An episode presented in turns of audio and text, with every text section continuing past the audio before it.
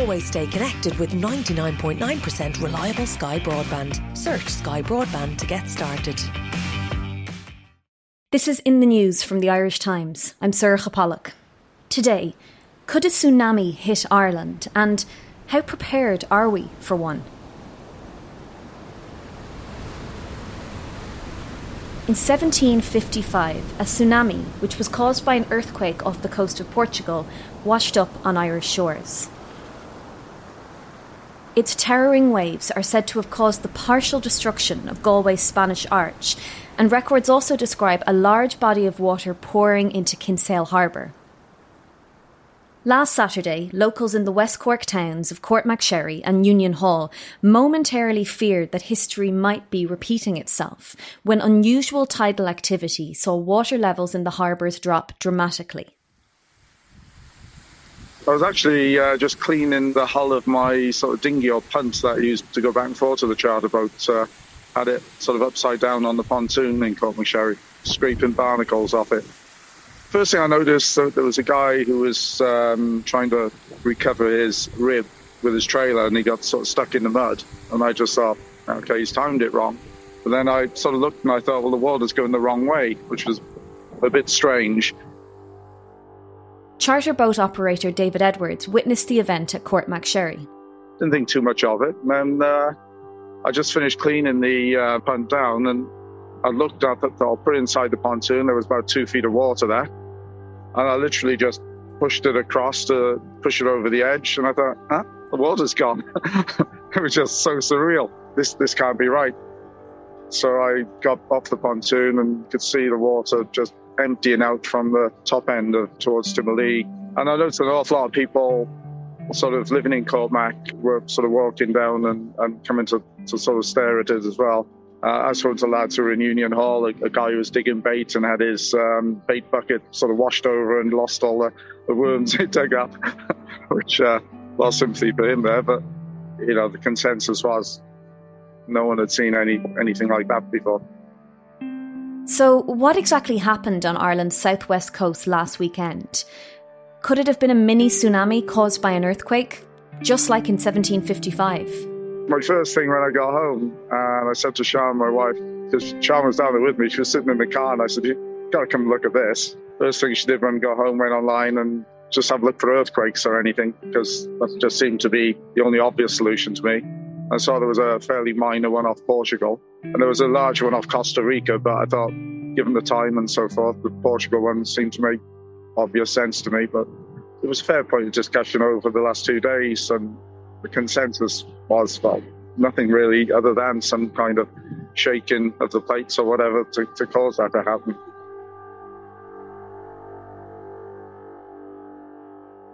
Dr. Gerard McCarthy is an oceanographer with the Irish Climate Research and Analysis Unit at the Department of Geography in Maynooth University. Gerard, what were your immediate thoughts when you first heard about what had happened along the coast of West Cork on Saturday afternoon? Well, my first thoughts were to really kind of try and look at the data to see what had really happened. I think uh, very often when you find kind of like extreme things happening at the coast or with the weather, um, it's good to kind of really try and get the data to really understand what has happened. So we were very lucky actually that Union Hall was one of the, the locations where, where this occurred. And we're lucky in some sense, I guess. But um, the Marine Institute had installed a high frequency tide gauge there only a couple of years ago. And so we were able to actually look at what had happened. And there was uh, one data point. We were able to see that uh, the water dropped by about 70 centimetres in five minutes. So really, really dramatic event. And it looks like the same thing kind of happened in Courtmacsherry, whereas then there was a signal all the way along the south coast from Castletownbere all the way around um, up the Barrow into Kilmore Quay around to Wexford. Uh, but that was less dramatic than what happened in Courtmacsherry and Union Hall. So, what exactly did happen in Courtmacsherry and Union Hall? Why did the water go down so quickly and, and turn direction unexpectedly? So what we think happened there was a meteo tsunami. So I think some of the early media reports were looking for um, seismic activity that might explain a kind of a classic tsunami. Now, I think the, the Lisbon tsunami of 1755 actually really lives in people's minds, particularly in West Cork. I think every barrier beach in West Cork is uh, really assigned to uh, the 1755 Lisbon tsunami, which is uh, mm-hmm. probably probably doesn't hold up to a lot of scrutiny, but uh, it it does kind of live in the consciousness there. There was a very small seismic activity out, out by the Azores Island on, on Saturday morning, but really that wasn't big enough to generate a tsunami, such as kind of what happens in in around the Pacific um, Pacific Ring of Fire. So th- there's two reasons, I suppose. So, so there's a small, uh, a small earthquake, but it was also it would have travelled very slowly by tsunami standards if it was going to hit West Cork that afternoon. Uh, Gerard, how quickly does water normally drop when the tide is is going out? So normally at spring tides, which is when you get the largest normal tidal range, you get about a centimetre per minute in a place like Union Hall. So what we were seeing here was, you know, a completely different order of magnitude altogether. And what happened as well after that initial, you know, very dramatic drop of 70 centimetres in five minutes is you had this, uh, what we call seiching, which is basically the sloshing of the water backwards and forwards in the harbour. So there's eyewitnesses who, who stood on the, the, bridge in Union Hall and was able to see the tide coming in and out, as they described it themselves, a number of times before the next normal high tide. So one of the reasons we think that it was most extreme in Union Hall and Courtmacsherry was because those bays have a natural resonance anyway. So they kind of every time the tide comes in, there's kind of a bit of seiching, a bit of a natural resonance about about that.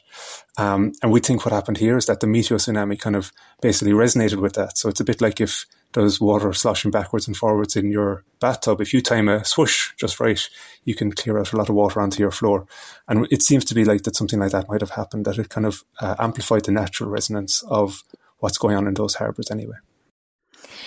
You said this event has been described as a meteo tsunami. Can you tell us a bit more about what that is and does it pose any kind of risk to Irish coastal areas?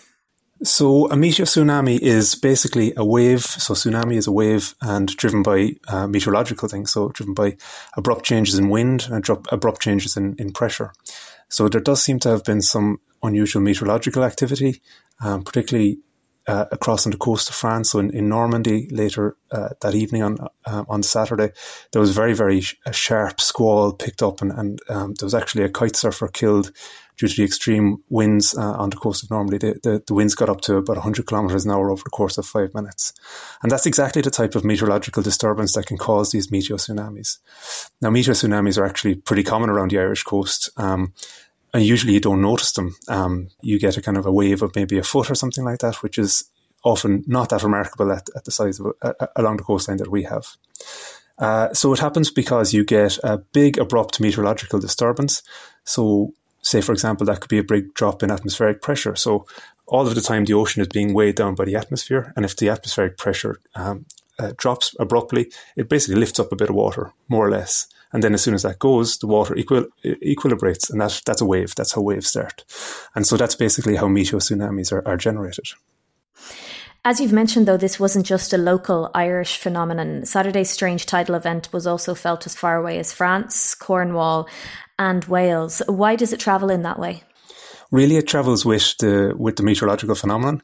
So you, could see kind of a front. Now it's it's quite hard to get the meteorological data at the high enough frequency to, to observe it, but you could see a front travelling off the south coast of Ireland, across uh, South Wales and into Cornwall, and then down onto France.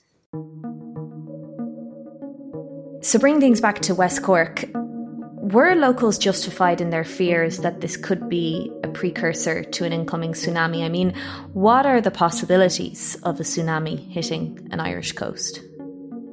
Yeah, so there there is a possibility of a tsunami. You know, always it has happened before. Um, going back, the most famous one is the Lisbon tsunami of 1755. Um, there's a plaque on the side of the Spanish Arch in, in, in Galway um, saying that it was hit by that tsunami in, in 1755. That was a huge eruption. That was a, an eight or nine on the Richter scale. Caused huge devastation around the coasts of Portugal and France and all the way up to Ireland. The same kind of thing could happen again. You know, people point to places like the Canary Islands where there's a huge amount of material that could cause a submarine landslide that would trigger a, an Atlantic wide tsunami. So it isn't it isn't impossible, but um, it's also probably not the most likely thing either. So so one thing that protects us a little bit in Ireland from those big Atlantic tsunamis is that we're actually quite a bit in on the continental shelf. So um, that slows down the waves quite a bit. So for, for lower magnitude seismic events, you don't tend to get the same kind of tsunamis that you might get around the Pacific, say, where, where there isn't the same kind of continental shelf. You've mentioned the uh, 1755 Lisbon earthquake and subsequent uh, tsunami, and the fact that Galway's Spanish Arch was apparently affected by it. Do we know where else in Ireland has records of effects, and have there been any other tsunamis that have hit Ireland over the years throughout history? Uh, yeah, certainly. Um, 1755, as I say, it kind of lives in the consciousness in West Cork a lot. So there are records of six feet tidal waves hitting Kinsale and, and, and this type of stuff. There are some geological records recording when, when that kind of massive wave hit in West Cork and, you know, brought water coming over um, into places that, that, that had never seen seawater before. So, so there is a record of, of that one.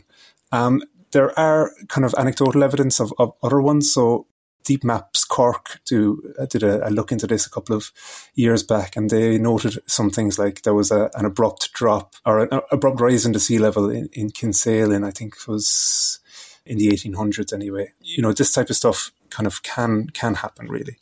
In terms of meteor tsunamis in general, they're they're not the most rare kind of a thing, so they're relatively common around the coast of Ireland. So, um, in the last year, we've had a couple of kind of famous ones. So up in Lough Swilly earlier in the year, there was a, a winter storm came across and there was a, an atmospheric disturbance again, and it caused what looked like a tidal bore traveling up Lough Swilly. So again, there's some, there's some good videos of that online.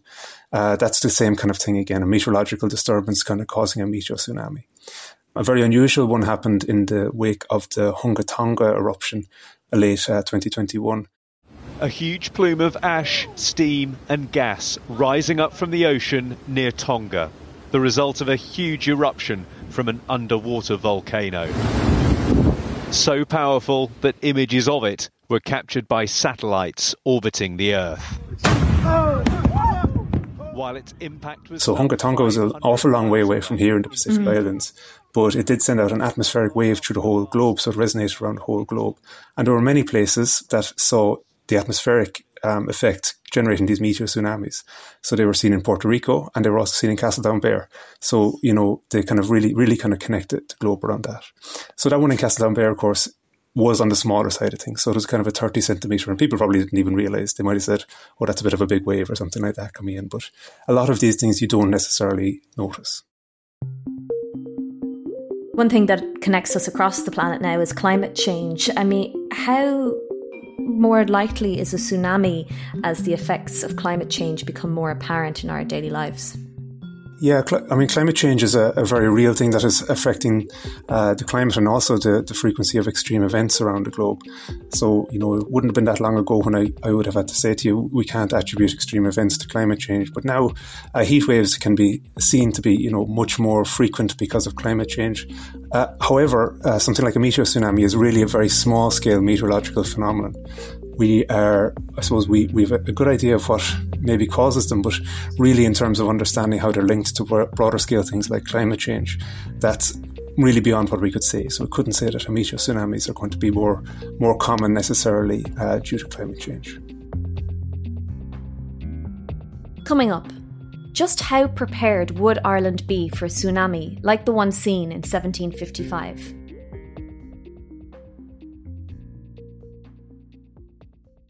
Never suffer the buffer again. Always stay connected with 99.9% reliable Sky broadband. Whether you're streaming on the sofa, gaming in the bedroom, or swiping in the bathroom. I said swiping.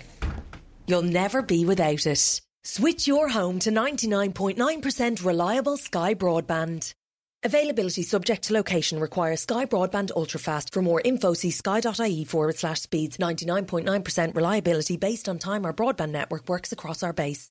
Gerard, which coastal areas in Ireland would be most vulnerable to a Lisbon type tsunami event? And how high could waves become on Irish coasts in that situation?